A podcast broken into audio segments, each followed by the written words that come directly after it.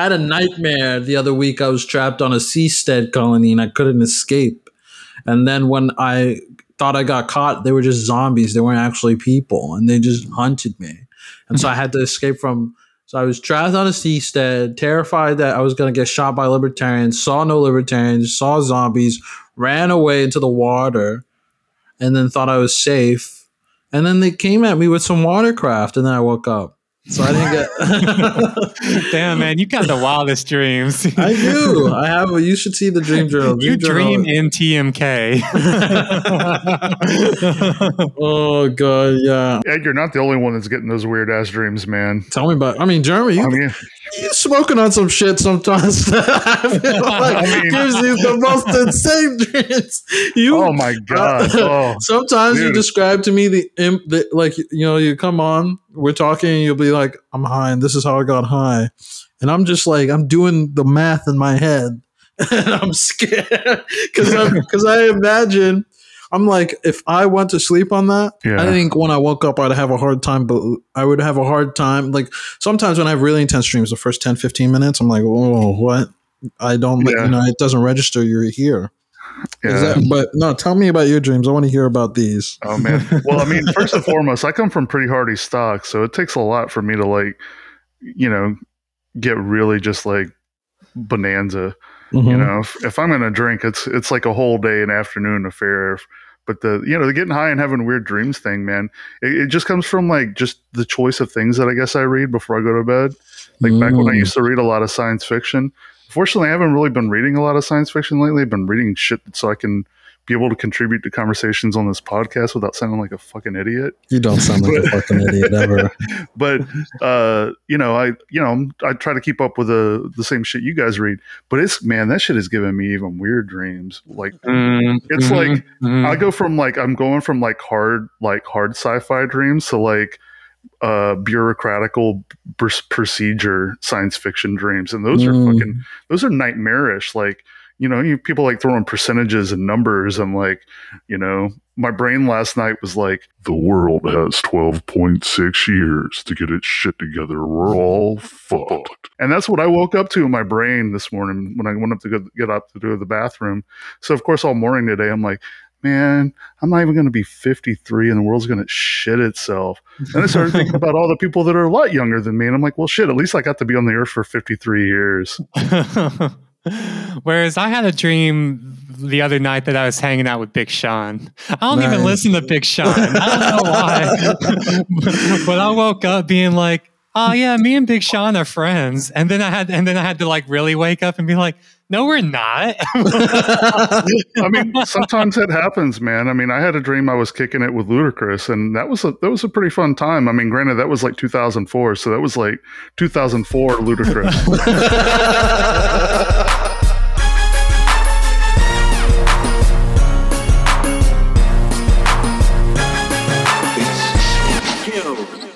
Hello, comrades. It's episode 95 of This Machine Kills. I'm Jathan, joined by Ed and producer Jeremy, as always. And boys, I'm on, I'm on cloud nine. I'm, I'm, I'm, I'm walking on sunshine right now.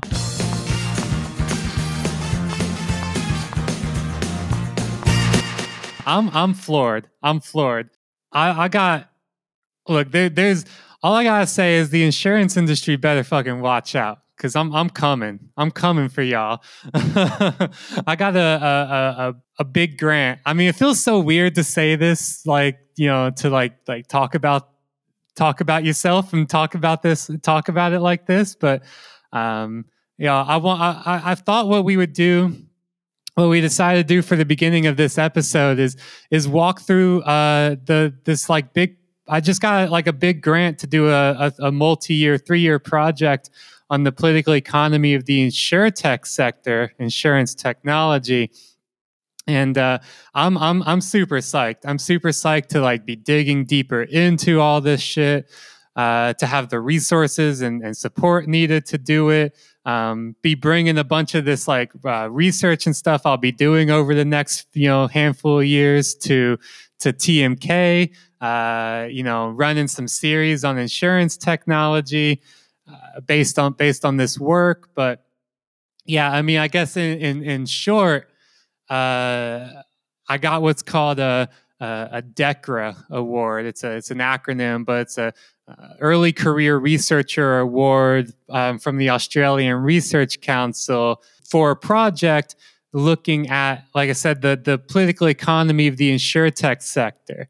Um, you know, particularly focused on what I, have been calling everyday insurtech. So, you know, the the kind of insurance that I that that we all you know that we all use every day or that we all need for everyday use you know so health automotive and property insurance and looking at the the way that new technologies ai data uh, personalization you know, behavior modification, stuff like that is increasingly being used by the insurance industry, both like big legacy incumbents, um, but also all these new startups. Like, you know, I'm sure people have heard of like Lemonade or Root, uh, you know, Zego. Like, there's just like this whole long list of these insurtech startups that have been getting big money valuations, right, to disrupt the insurance industry.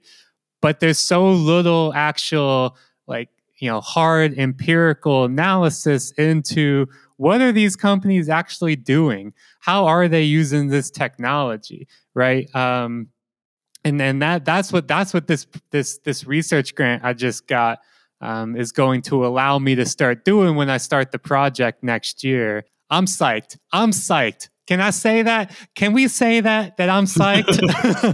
you are allowed to say that, as you should be. This is going to be a good project. Do you have ideas about like, you know, are there areas that you're going to be looking at that you wouldn't have been able to look at without this money? Yeah, absolutely. Like what this what this research money is going to allow me to do is go beyond the desk uh, you know beyond just like poking around reading coverage reading the the you know the materials put out by these companies about what they're doing and and you know reading what the uh, financial times is reporting on it right? Which is like you know that's where you look that's that's you know a lot of the like analysis is kind of you know filtered through those channels right? But what this what this money will allow me to do um, and like the big like kind of bulk of the of the research is doing uh, I'm I'm I'm looking at as ethnography of uh, these like trade shows and these industry conferences um, in the insurance industry in insurtech. So you know, basically flying around you know, um, like the project is really focused on the uh, the sector's growth and development in Australia, but really trying to map these like global trends and themes and trajectories um, in the sector as well. So, what this research money is going to allow me to do is start going to these industry conferences and these trade shows in Australia, but also in Europe and the US, and just like hang around interviewing, you know, investors, entrepreneurs, actuaries, you know, uh, engineers, right? Like all these people that are um, at this like confluence of the insurance industry and the tech industry and all the capital, uh, all the investment, all the expertise, all the development, and you know, founders and stuff like that, and like really start you know getting to know these people interviewing them understanding what they're doing from their own from the horse's mouth right? Rather than it just being like desk research kind of filtered through what reporting i can find what marketing materials i can find you know all that stuff that we know um, that we have to take with a grain of salt, right? We have to take that marketing uh, materials or these investor pitch decks with a grain of salt because they're trying to tell a story here.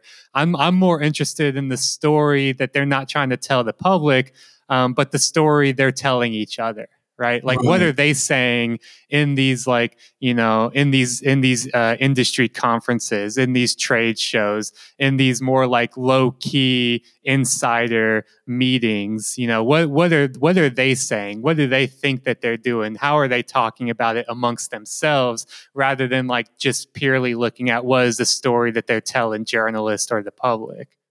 When you when you go to these trade shows are you anticipating that they're gonna speak wildly different. I mean, we've seen that when we've done episodes on like trying to at least read some of like the stuff people say when they let their hair down. It's usually it's not as um, drunk with um, like their own farts, you know, or huffing their own fumes, right?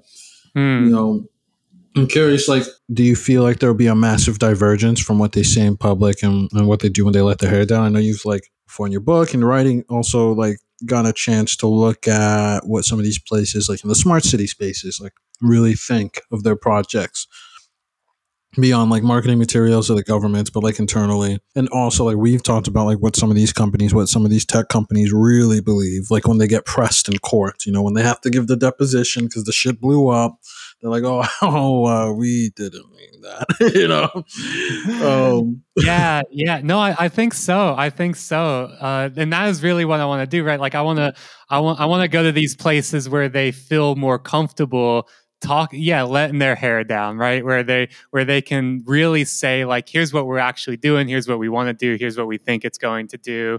Uh, you know that kind of stuff as well. And and and you know yeah i've definitely seen this in my own work. Like you know i did like a multi-year ethnography of of uh, it's called the Future City Unit in a in a city in in Australia, um, Parramatta, which is like part of the Sydney uh, Greater Sydney area, where I was like you know really like day to day being in like these internal project meetings at city government, you know, talking to city planners and the vendors that they're working with, and you get a totally different story um, and a totally different understanding of these like the politics and processes of the design and development of these of these products. Um, of uh, you get a different story of like you know what is really driving like their motivations their interests their values what are their goals right? Um, beyond like yeah just what they put out on a press release right? Because that's a very tailored story that they're telling you right? I mean you would you know this as a journalist too right? It's like you even just start talk you even get these people in like a one-on-one interview and you you get them feeling comfortable they're going to start telling you stuff that that they wouldn't put out in a press release right? Right. I mean yeah there's a whole channel for that with the on background bullshit. It's like okay we can just talk and you can provide context and not really get quoted but yeah, no, definitely. I'm also curious if behind closed doors, these people anticipate some of like the the risk or the social harms that come out of their projects, because it feels very much most of the materials and even some of the inter government, public and private sector communications, not just with the public but with like you know government bureaucracies, they get downplayed or they uh, invent solutions to suppress the evidence of it versus like outright saying there'll never be any problems. They'll just say like, "Oh, that's not really something you should consider." Mm. Yeah, no, uh, for for sure, for sure. Uh, you know, I'm even thinking about like, you know, there's there's been so, like I, I just read this piece that came out in an academic journal called Social Studies of Science, but by uh, uh Chris Tennant and Jack Stilgoe on looking at narratives of autonomy in the you know self-driving driverless vehicle industry. And this project that they did was they interviewed over 50 people intimately involved in the r&d processes of self-driving cars of autonomous vehicles. And you learn so much more from that that kind of uh, you know actually talking to these people building relationships with them hanging out in their spaces on their turf where they start feeling a bit more comfortable kind of you know with that water cooler chat right? Like like what do we really think about this? And that paper uh, you know showed that there was a lot of um, internally a lot of doubt a lot of you know self criticism um, about like you know uh, you know these narratives of autonomy like they like you know the reality doesn't actually match up to the things that you know Elon Musk is saying or the PR people are saying. They have a much more like in some regards like a much more realistic but also i think um like there's like a more pervasive cynicism that you can find amongst the like rank and file people right who aren't like writing the press releases or who aren't like the face of the company um, and and those are the people actually doing the the work in terms of like designing, developing, researching, deploying, implementing these technologies, and they have a much better understanding of what they can actually do. Like, you know, in the insurtech sector, I think of a company like Lemonade, right? Like, you know, Lemonade is one is I think the lar- has the biggest. It's a U.S. based property insurance company um, or startup, and they they have like one of the biggest valuations of any insurtech in the world right now. You know, they're massive. They're, Jeremy said they're trying to ride Beyonce name recognition, and you know, that's right. Yeah, but the SEO so, game is brutal. You know? that's right. Yeah, it's a weird name for an insurtech property company. But so so Lemonade tweeted out a, a bunch like a series like a thread about how they were using facial recognition software uh, to you know to to automate you know claims and and things like that right to you know as they were trying to say right like they were they they were using this uh, software to pick up on quote unquote nonverbal cues um, in claim videos to you know find indications of fraud right you know um, them like race sex class. yeah. Well, and that's the thing. They they had to put their fucking tails behind, between their legs and apologize for, as they put it, their awful tweets. You know it's bad when when you have to call your own tweets awful. I'm sorry for of, posting. I'm trying to delete yeah, it. Fuck. exactly. Exactly. That's what they did. Um, because they immediately got a bunch of public backlash of people being like, yeah, like, oh, so you're using AI to pick up on nonverbal cues for these claims videos. So what? You thinking about race, class, gender, you know, stuff like that. And they had to put out a, a, a, a like an apology being like, we have never and will never use phrenology or physiognomy to, to, process claims. And, and, it's just like, like, yo, if you're in a position of having to deny phrenology, you already fucked up. You already my, my we up. don't do phrenology shirt is raising a lot of questions. There's an old stand up Don Rickles who was kind of an insult comic like way back in the day, but he would have a line where he would wait for someone to do something like that, and his response would be, It looks like you've taken the right time to uh, make yourself look like a fucking idiot in public. Congratulations. yeah. You know, something like lemonade, like if if you drink lemonade and it puts a bad taste in your mouth, folks, that you're not drinking lemonade, you're drinking piss. That's right. That's right. it was very funny though, because like you know, Lemonade was talking about uh, like a lot of the stuff that they were tweeting out. You know, it was new to the to the public who saw this, and you know, they became the kind of like main character of a certain segment of Twitter for that day because right. of it. And they were tweeting out, you know, stuff about their their like uh, I forget what they call it. They call it like a flywheel of innovation or something, but it's like this circular diagram where it's like, you know, at the top is delight customers, then it goes grow fast, then predictive data, then machine learning, and then it goes back to delight customers, grow we fast. Love, right? We love loops where the snake eats its own tail. We uh, love them. Uh, that's right. And that, and, and was. Yeah, that's, that's actually what's going on eating their own asses and huffing their own farts. Mm-hmm. Yeah, but what was very funny is like they were tweeting out this stuff that, and I had seen this before, right? In my research into these companies, I had seen all this before. What they accidentally did, well, they it wasn't they realized it was an accident or a mistake after the fact but what they did is they just tweeted out their investor pitch deck like like and so it's, it's, interesting to see how they made something public that was for that was written for a different audience right? This was written for like you know them going to vc firms and pitching their company to raise funding right? And it's like right. so that's the kind of bullshit that vcs would eat up but then they throw it out in public and people are immediately like i'm sorry you're doing you're doing what You're doing phrenology? yeah. What? No, no, no, no, no. It's different. It's a different skull. It's a different caliper, bro. Please believe me. Please believe me. It's not the same thing. These aren't golden. They're digital. It's different. Uh, so that's the kind of shit that I love to find out, and I'm really looking forward to finding out in this research where you know go into these places where the audience is themselves and other people in the industry, not the public, right? Where it's not like like the lemonade fiasco. Eh, you know, lemonade eh, yeah, they deleted their tweets and they apologized for for tweeting all, you know, for these awful tweets and stuff. But that doesn't mean they're going to change what they're doing. That just means Fuck they're no. going to be no, hell no. That means they're going to be more circumspect about what they're doing, right? That that means that they're going to be like, "Oh, okay, well, well, we were too transparent. we we fucked up. We told the public what we actually thought." yeah, first thing first, we are getting a PR person a social media team. We're going to make sure we never, ever, ever tweet out the pitch decks ever fucking again. Never. Mm-hmm.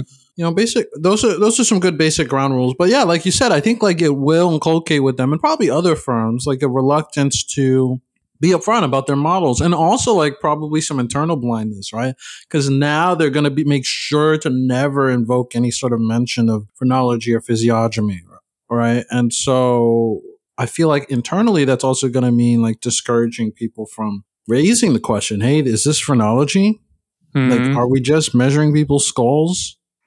and that's the non-visual cue. It's non-visual because I mean you're not supposed to see it, and so we're seeing it and then intu- intuiting things or interpreting things from it that don't actually bear out in reality, except in the relationship to how fucked up and unequal and discriminatory this world is.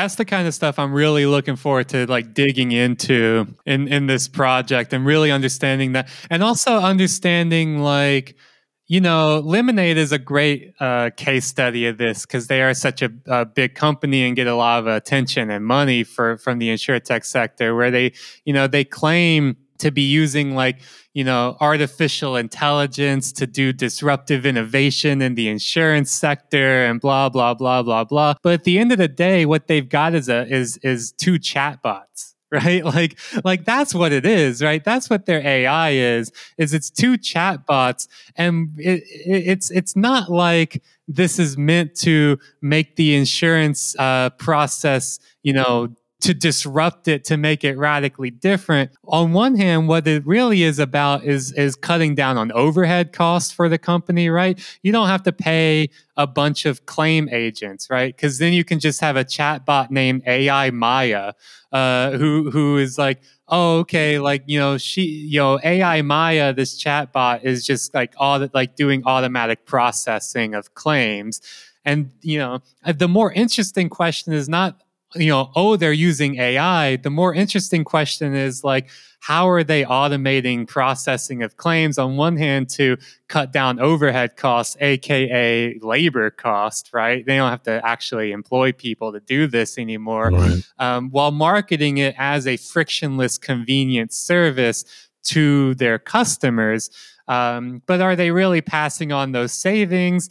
And then like what's the what's the second what's yeah what's the secondary effects of that right like like i think it's fucking awesome that they tweeted out their pitch deck and the immediate backlash was not like oh you know because five years ago it would be like you know people would be like this is amazing this is innovation this is fucking awesome but I think it's amazing that the immediate backlash was like, this is phrenology, this is physiognomy.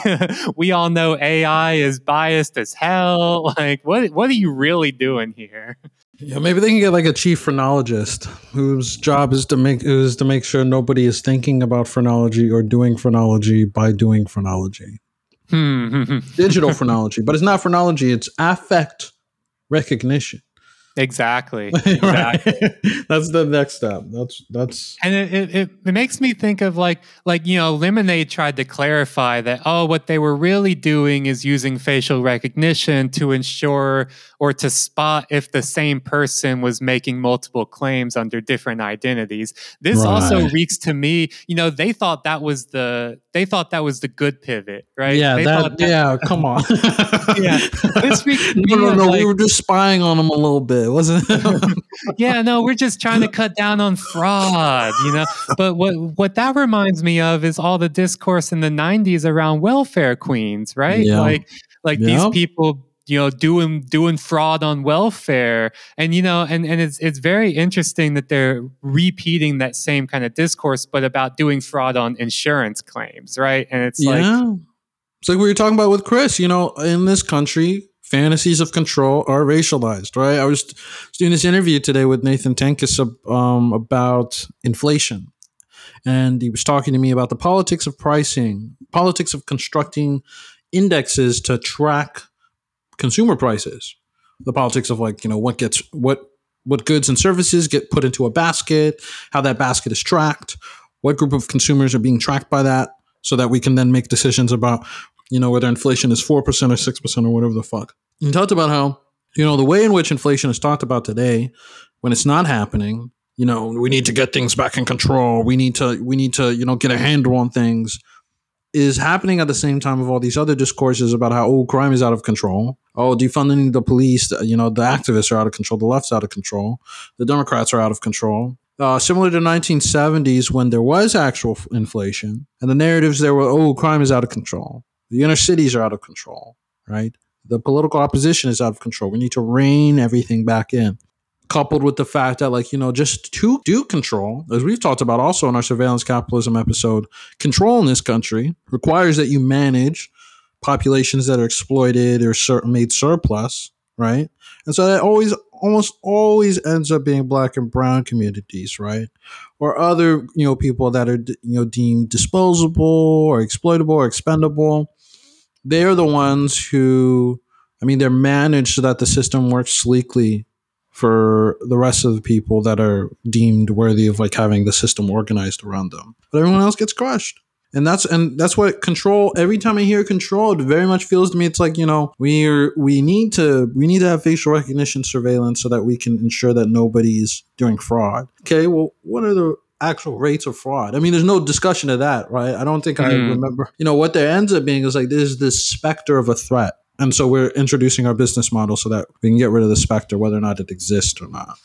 Exactly, exactly. It, it is a it is a specter. It's a boogeyman, right? It becomes an alibi or mm. justification for doing all kinds of awful shit. Because at the end of the day, rooting out fraud takes you know rooting out some imagined boogeyman of fraud takes precedent over everything else, right? And it is very interesting to see uh, that discourse, you know, in the the Clinton, you know, era welfare reform in the '90s now being replicated in a different way for the insure insurtech and the insurance industry, right? Like it's the same shit, and I don't think it's a coincidence as well that like you know both welfare and insurance, when they you know at their base, ought to operate as a form of of a collective endeavor, right? Welfare systems are about uh, ensuring that there's a that there's a safety net to catch people who you know might fall through the cracks of the economy, ensuring that there's a a, a floor that raises everybody up to a a same level. You know, it's so it's it's a collective endeavor. At the same time, insurance the fundamentals of insurance is about risk pooling among a community, right? Where you you pay into a uh, you know a premium and you pool your risk with a bunch of other people. So if something bad happens to you you're covered right? You don't have to deal with the entire cata- catastrophe all at once. This emphasis on fraud but also this emphasis on personalization is really about demutualizing something that is fundamentally designed as a mutual inst- uh, an institution of mutualization, right? It's about making it hyper personalized, uh, you know, under the name of convenience or under the name of fairness, right? Like, oh, you know, it's not fair that you're paying, uh, you know, a premium based on on a risk assessment of your demographic. You should only be paying a premium based on a risk assessment of your life, right?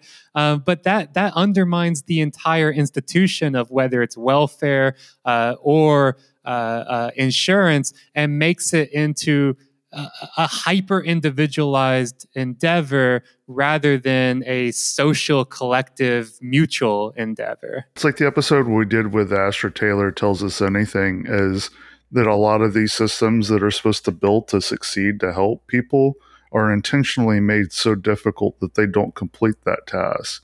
It's almost done in such a way where it feels like they don't, you know, they don't want you using things like that. I mean, you know, as recently as a couple years ago, how difficult it was to go on the health exchange marketplace and find a new health provider in the United States, or uh, as recently as people trying to sign up for uh, renter's assistance, you know, making it nearly impossible.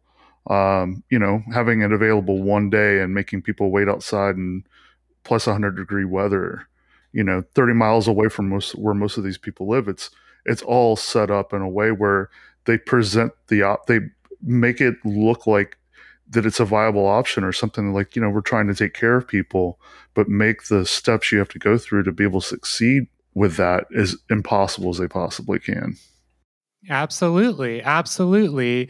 Uh, you know, is designed to fail, right? These institutions are designed to fail, and that, yeah, I mean, great pool with our interview with Astra Taylor you know, also thinking about things here as well. You know, the the there was a the FT just by sheer coincidence ran a nice piece on uh, the insurance uh, tech industry, kind of a primer on some of the stuff that's going on, especially around like uh, you know the way these companies are trying to build these detailed customer profiles to uh, inform pricing and influence behavior, right? Make it hyper personalized, super data driven.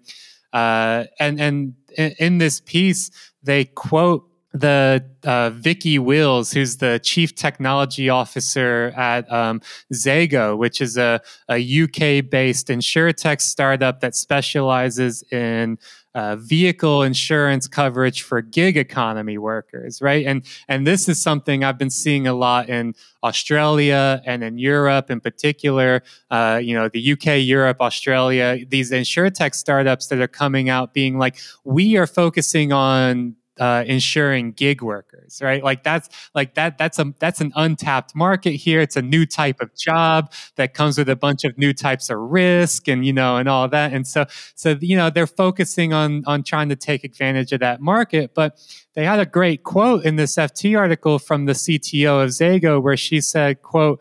I think this is a trend we are actually going to see more and more. Insurance becoming more of a proactive risk management tool rather than the safety net that it has been before.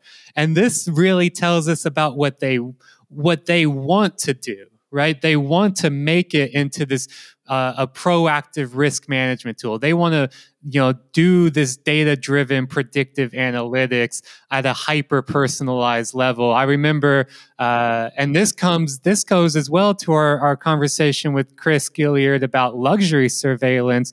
You've got companies like Progressive, which is a major automotive insurer in the U.S. Mm-hmm. You know that has for for a, you know many years now had this product they call Snapshot right and it's a it's like a a device that you plug into your car um, and and other insur- uh, insurance like big you know legacy insurance uh, in, uh, companies have similar things like the UK uh, uh, automotive insurer Admiral has a com- has a product they call black box, which I mean it's just like the the, the text the subtext has become text.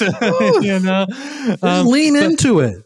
They are leaning into it. But you know, the snapshot, the way you know these devices are meant to work is you plug it into your car and it monitors uh, when, where, and how you're driving, right? Like mm-hmm. it monitors every time you do a hard brake. It monitors when you, you know, maybe you're driving through quote unquote unsafe neighborhoods, right? Rough maybe hood. you're rough hoods. Maybe you're driving at unsafe times, right? Like at night. Maybe you know you're a shift worker, for example, who lives in the projects. And uh, oh well, you know, you know, uh, so but they market these things as like luxury surveillance, right? This is about being like, isn't it unfair that you are paying for premiums not based on your own behaviors, but based on the behaviors of a bunch of other people? So let us gather all this data about you. And as Progressive put it in, in a, a white paper they had about Snapshot, they can, you know, their goal is to start doing the statistics of one, right? Which is this idea that you gather so much data about one individual person that you can do statistic statistically significant analysis about one person, not about a population um, or an aggregate group, but about one person. And they market this as you know, obviously all of their marketing around it is about like, you know, people finding surprise discounts, right? Like, oh, oh, my premium went down because I'm such a good driver. This is amazing, right? Or like, oh, this made my, you know, I had an accident, but because my snapshot or my black box was plugged in, you know, my claim was processed uh, so easily and efficiently, you know, immediately, like, you know, because the insurer had all the information they needed. Like, you know, that's how they market this shit. But at the end of the day, this really is about doing, as the CTO put it, proactive risk management, right? It's about like punishing you for doing bad behavior while rewarding you and incentivizing you to do good behavior, which means living a kind of life that an insurer wants you to live, you know, uh, being the kind of person that is a good subject of an, a, a- a good insurance subject. I hate this shit so deeply. I really do. from like from the deepest recesses of my soul, a blood curdling scream emerges and erupts. This is a lot, especially with like recent lectures and interviews Morozov has been doing about how he thinks he was wrong about techno solutionism, but he thinks he's trying to think of ways to explain that uh, the next iteration of tech development is to undermine any potential ideological challenger before it even emerges. And so sometimes that means undermining weird tenets of liberalism and undermining tenets that might lead to socialism because of how, because, you know, political, I feel like the political development of the West is uneven in that, you know, you have some institutions that are def- definitively liberal and some that are a little bit more communitarian and could be, and could spring into something or be the basis for something socialist. But all that to say, you know, like InsurTech, every single time you've ever described it to me, sounds like a group of people who sit in a room and think like, how can we destroy liberalism, but like the bad way? You know, how can how you know how human beings have obligations to one another uh in their in that or outside of the the nuclear family unit how can we dissolve those and then reestablish them in commodified market transactions Hmm. anybody How can we? How can we? Ins- how can we make sure that the only obligations uh, each person has is to their insurer? Yeah, you know, this is part of why I used to tell people why uh Masayoshi Son was really bad shit and SoftBank was dangerous if like it ever got his shit together. Because it's like, you know, when you listen to really closely what he's saying, what he's really saying is that he wants everything to be operating on like his company's platforms and investments and everything to be solved through an app and everything to be a commodity and everything to be a transaction and everything to be some sort of matching service, right? If you need a problem, you're not going to the state, you're going to the corporation. That is a that is a deeply uh, inhuman, un, anti-human uh, vision of society. He'll Hmm. never get it because the it turns out if you just throw lottery tickets at a crowd of people. You know, like sometimes nobody wins a fucking lottery, and so no, and and so he hasn't, you know, got lucky. I mean, he has got lucky, but he, you know, he hasn't found that mix of corporations he needs to really break the last vestiges of like regulation and law to get the super monopoly. Or maybe he will, but hmm. for now he doesn't. You know, you know what, this sounds like to me as well yeah. is that uh, uh, you remember our episodes on David Friedman's book, The Machinery of Freedom, right? Yeah. This is the anarcho capitalist mindscape here, the libertarian mind palace of like, what if instead of collective institutions, everything was uh, run by insurance companies, right? Like, that's what they, this is what that vision looks like when it's actually materialized. I would send mail. I would send mail if I lived in that sort of world.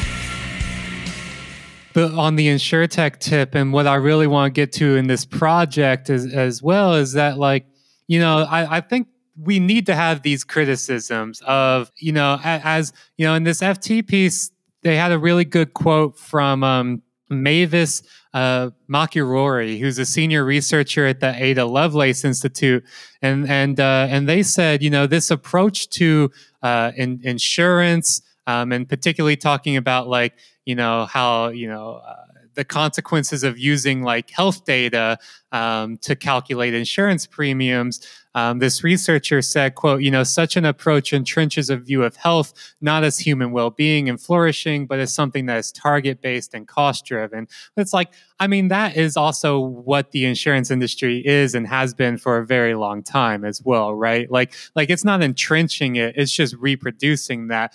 I think though and this gets to something that we talk about on TMK about like the the you know the disconnect between the the marketing and the materiality, right? The the disconnect between their what they claim they can do and the reality of what they can actually do.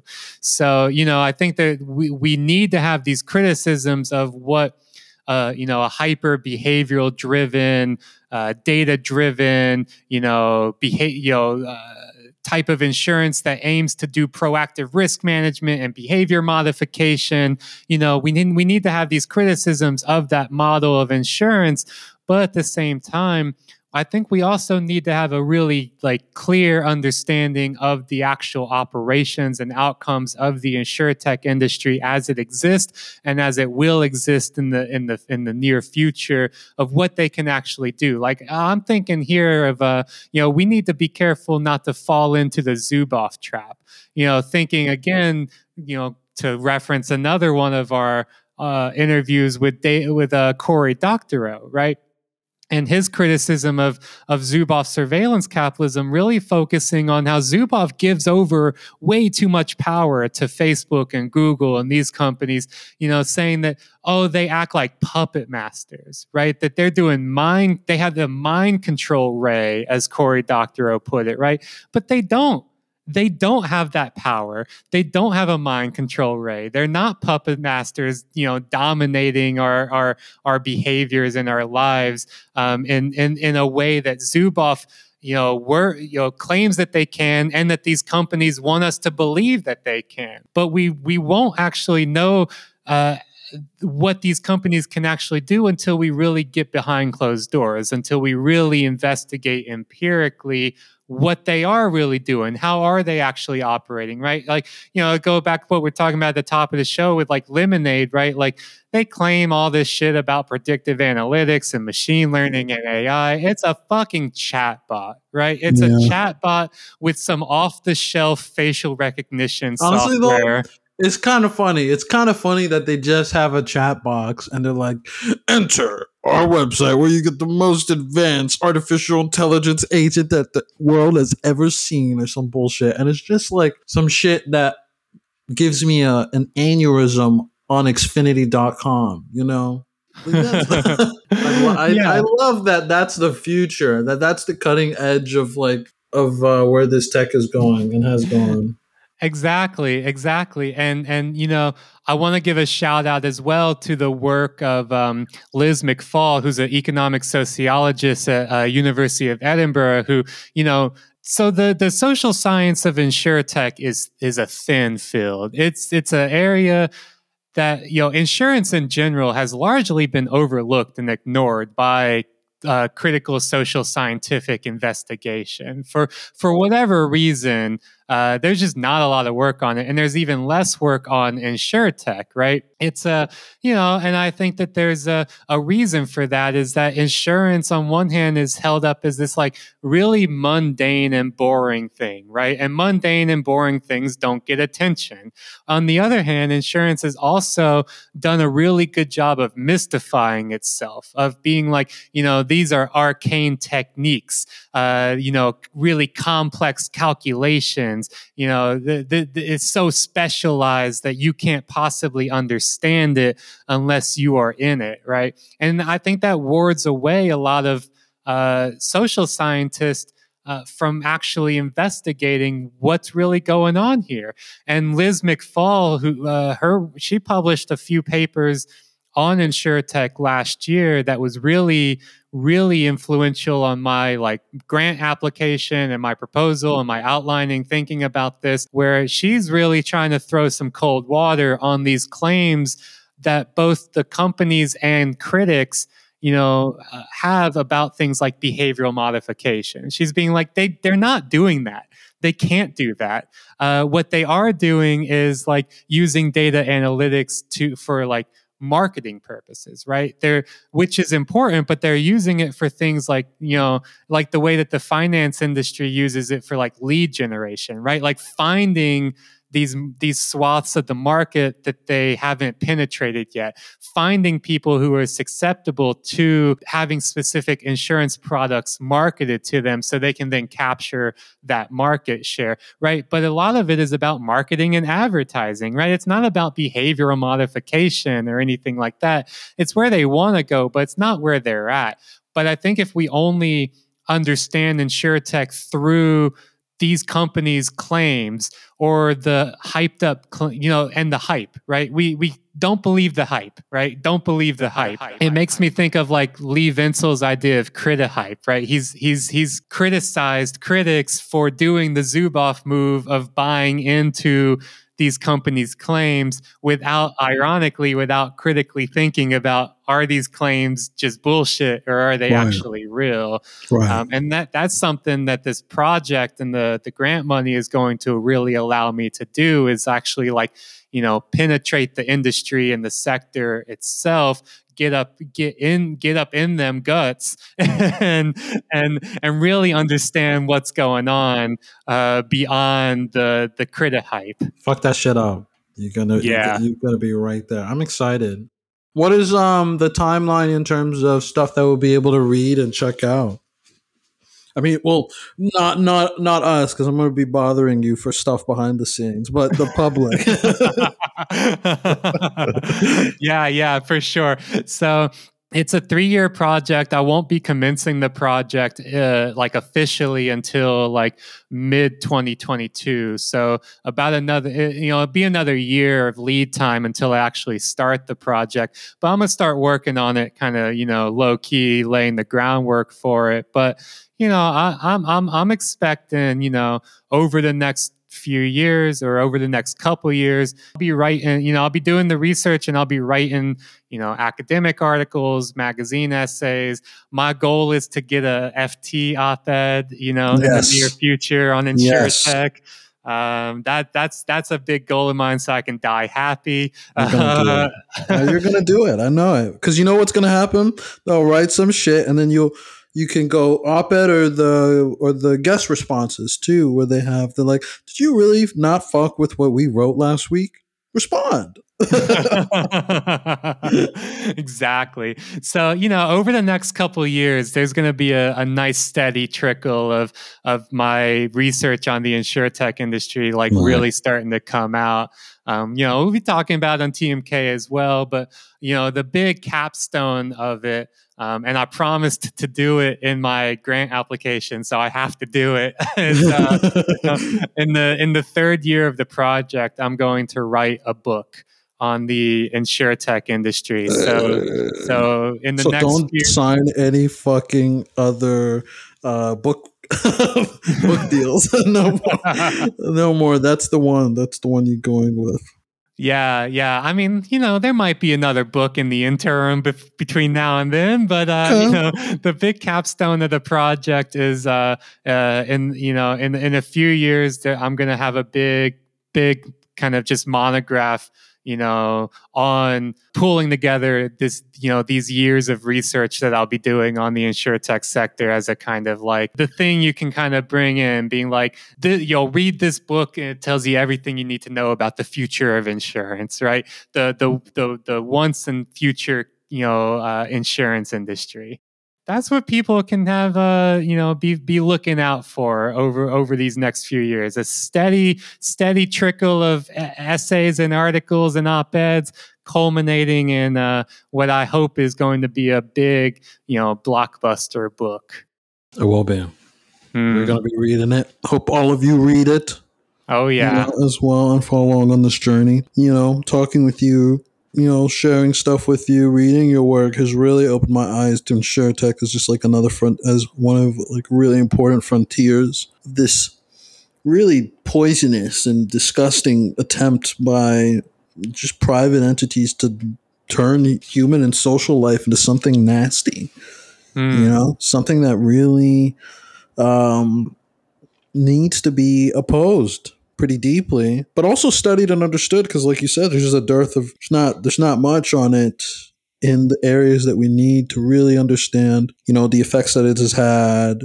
And the risk that are going to be emerging from all these new models and the pressures that are causing new models to emerge and all this and that, you know, which is why it's going to be really exciting to follow along with your work on this. Thanks, fam. I'm I'm I'm I'm so I'm so pumped for this. You know, the last 10 years has really been the heyday of of like you know critical finance right mm-hmm. people really being like we need to understand the financial sector yeah. we need to really pay attention to this it's crazy uh, that they only did that like after the whole fucking thing almost blew up They're like, oh, we really almost, we really did almost lose the whole global financial system. yeah, yeah. So I'm, I'm really hoping to uh, yeah, we know, still be riding the wave of you know if the last 10 years has been a focus on on insurance and you know there's been a lot of uh, you know focus on real estate over the last couple years as well right? You know but we forget the eye in fire right? It's the fire sector right? Finance insurance mm-hmm. real estate.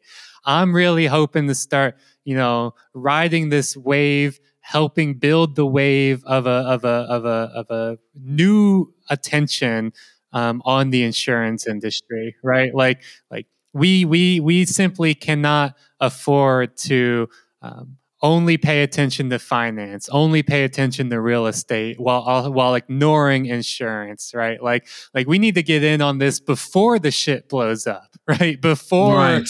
you know we're trying to pick apart the the the ashes. You know we need to get in on this before it reaches that point. And we can, and we will. And we can. We will. I will. I believe that we will win.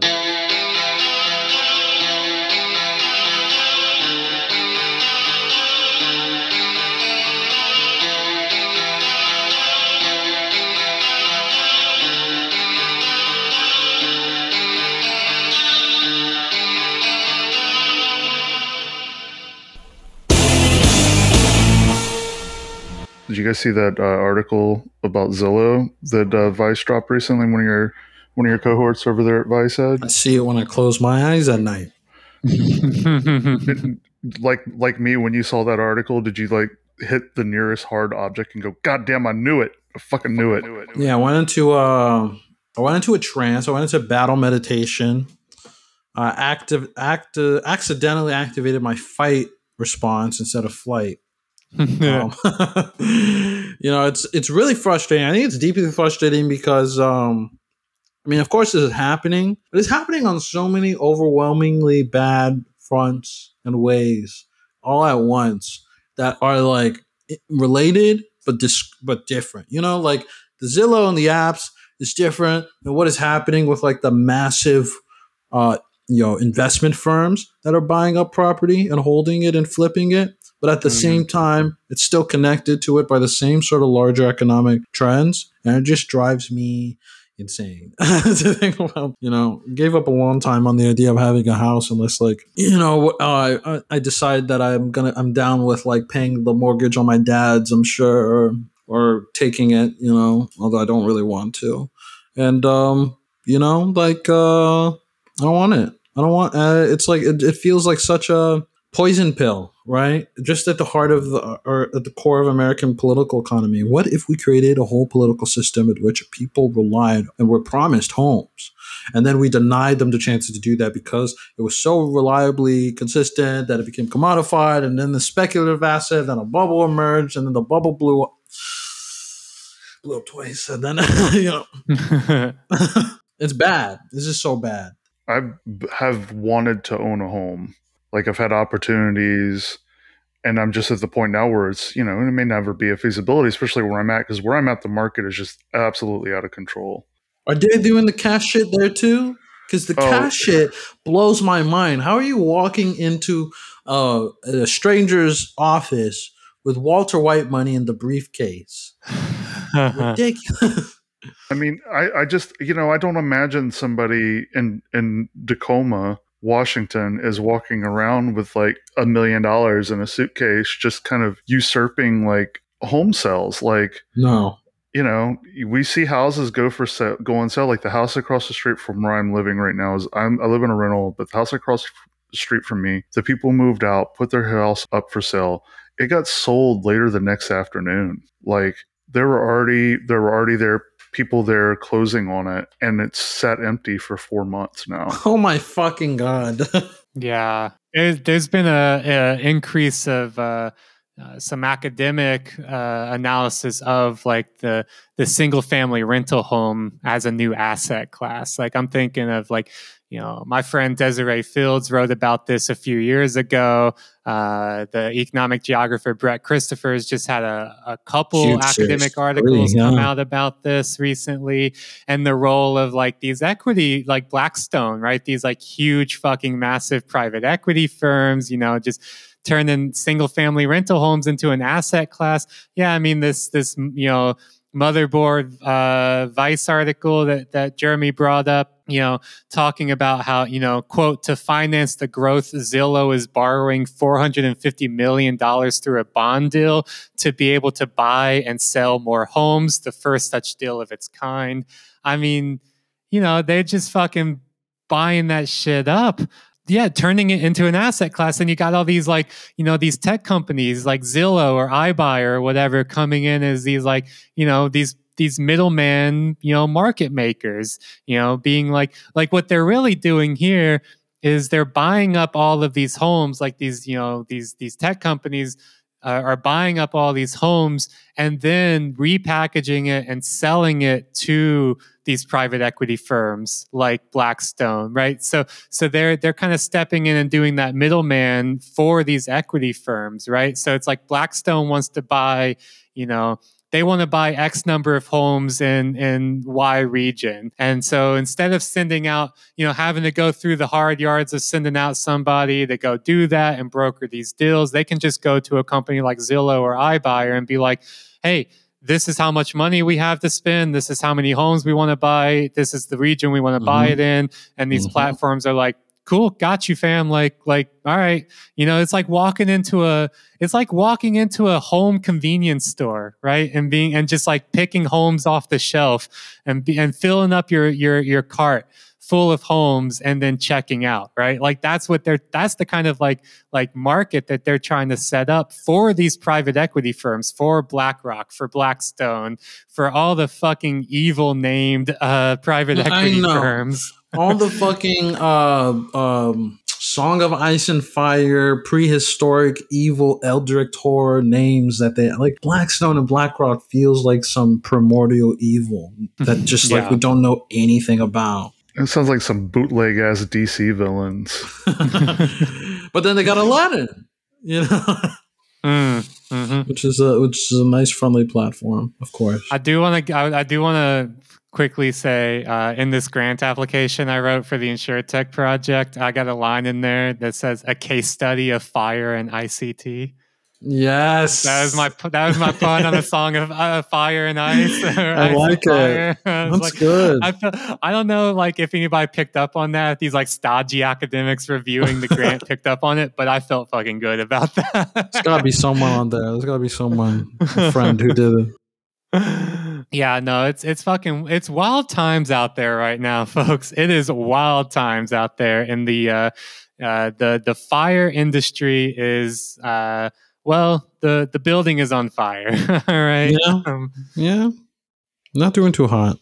No, not doing too hot. Well, we don't need no water. Let the motherfucker burn. Well, that's the problem. Is that motherfucker is going to burn, and we're all going to be trapped in it, like Triangle Shirtwaist Factory type shit, where we're trying to run out of the the the, the house on fire, but oh shit, the doors have been padlocked. I mean, but that's why. I mean, you have to understand. I've been telling you guys this. This is why Elon Musk is trying to get us to space because the planet is doomed in the short term, but it's going to thrive in the long run. So if we get off now, a select few of us, and work for him for you know 50, 60 years, we can afford a ticket back when things get better.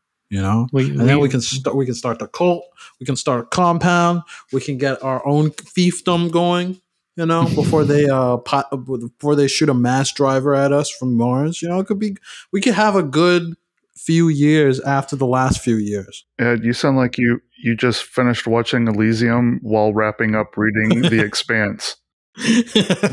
They're always in my head. They're always just racing in my head. Yeah, I'm gonna, I'm gonna, I'm gonna create an empire on the edge of space. That's what I'm gonna do. Just like in uh, Uh, the Outer Planets Alliance, or yeah, yeah, the OPA, the OPA's alliance with Mars. Oh, spoiler. Never mind. Ignore that. I will But, cut uh, that out if they haven't read those books. Oh yeah, no, I'm I've read all the books, so I know every single plot point. and um, I, uh, I I feel like anytime I speak about it, there's a spoiler warning. Yeah, I mean, you know, it is also um the development of these technologies. Some part of me also wonders. I mean, probably not a cognizant or like concerted effort, but it, you know, a lot of times the development, the the types of technologies that get developed, I mean, it probably just makes sense. Live in a control society, live in a society that's that that thrives on marginalization, on sacrifice, on on you know, and exploitation and extermination and all you know, very violent forms of like dispossessing from one group and then protecting and sustaining another. Um, that it just feels like all the all the money is going towards like the stuff that will really kick in once like the climate is such that if you spend an hour outside you will have a heat stroke. Or once the climate is such that like every year uh, large swaths of the country will be uninhabitable. Or if the climate is such that like all of the coastline urban uh, metropolises are gone you know? Uh, it really feels like all of the surveillance tech is sur- i mean not just surveillance tech but like after the world ends surveillance tech and not just like uh, how do we make our workers and like uh, 3% better Oh fuck! it's a fire sale. Uh, yeah Sometimes that's the only response you can have. Just oh fuck. This is the Aw, enemy. shit, here we go again. Is that, is that meme? Oh shit, here we go again. I've said I've said this once and I'll say it again. Oh man, we're fucked. We're so fucked. we have we have a we have a window of opportunity to avoid a situation which I think would result in a permanent fucking. But if we avoid it, we'll be good. We'll be Mm. good. So I'm trying to do here, folks. I'm trying to I'm trying to unfuck us before we're fucked. All right. Right. That's that's what that's that's the goal here. And we support it. That is the mission. Is one of the mission statements of TMK. If my apocalyptic dreams were to come true, we have precisely 12 and a half years. So get your shit together, folks. There we go. All right. Well, I think that's going to wrap us up. I think that's going to bring us to a close on this episode. So, thank you for for thank you, uh, our dear listeners and subscribers and Patreon comrades for indulging us as talk about uh, this this fucking project. I'm so hyped to to do to share with all y'all. Um, but also, you know, the, this the these projects happen not with one person, but you know, amongst the team, right? Like, you know, I, I know, I know as as I'm doing this research, being able to talk through it with the with with uh, Ed and Jeremy, being able to talk through it on TMK, getting feedback from you, our dear listeners, is going to be uh, just like so beneficial to to to to this project and to doing it. So yeah, you know, I'm I'm psyched to just fucking you know swim in the waters, immerse myself, live in live amongst the muck of the insurtech industry for at least the next few years. Uh, we'll you know we'll we'll we'll see how it goes. I want to thank everyone again for subscribing. Thank you for listening. We have TMK Sweeps Month has not come to a close yet. That's another thing. Could not have imagined. I mean, I'm I'm still totally floored. I got this grant to begin with, but for it to happen during TMK Sweeps Month, um, a week after I got Australian permanent residency as well. Mm-hmm when it rains, it fucking pours. And yes. you know, it, the it, stars it, have fucking aligned this month. Yeah. Oh yeah. My boy's shitting gold. mm. Yep, that's right. That's right. I'm the golden goose over here. Uh, so there we go. But TMK Sweeps Month has not come to a close. In fact, we we have next week. Uh, we will be hitting y'all with another you know, we we just had that fucking killer uh, conversation interview with Taylor Lorenz. Mm-hmm. Next week, we're gonna be hitting y'all with another killer conversation and discussion with Salome Viljoen and Meredith Whittaker. Um, you know, talk, talking about an essay that uh, uh, we we wrote together in Nature on um, how to why data must be a public good and how how to govern it as such, how to take it, rip it out of the clutches of private capital, and put it in the institutions of the public good.